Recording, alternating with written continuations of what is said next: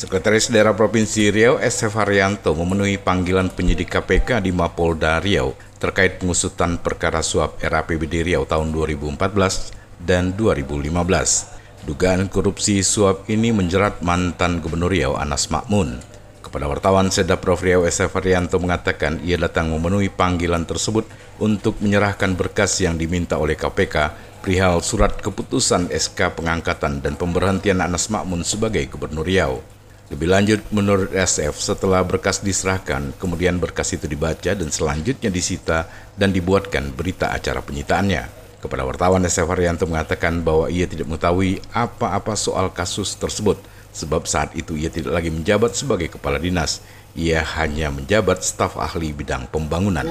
Dibunyikan harus membawa satu, misalnya SK pengangkatan Annas, pemberhentian Annas, yaitu itulah. Jadi kita bawa aja itu, jadi tidak ada pemeriksaan.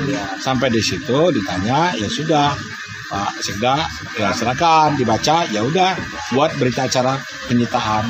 Langsung dokumen itu disita, itu diteken, pulang. Artinya tidak ada pemeriksaan terkait. Tidak ada pemeriksaan. Ini tidak ada. Ya? Tidak ada pemeriksaan. Karena Pak Sekda sini tidak tahu kan masalah itu kan? Iya, aku tak ada di sini kan. Kan tidak tahu aku cerita kasus itu. Kan tidak terlibat, bukan sebagai kepala dinas, sebagai staf ahli pada saat itu. Tim Liputan Barabas melaporkan.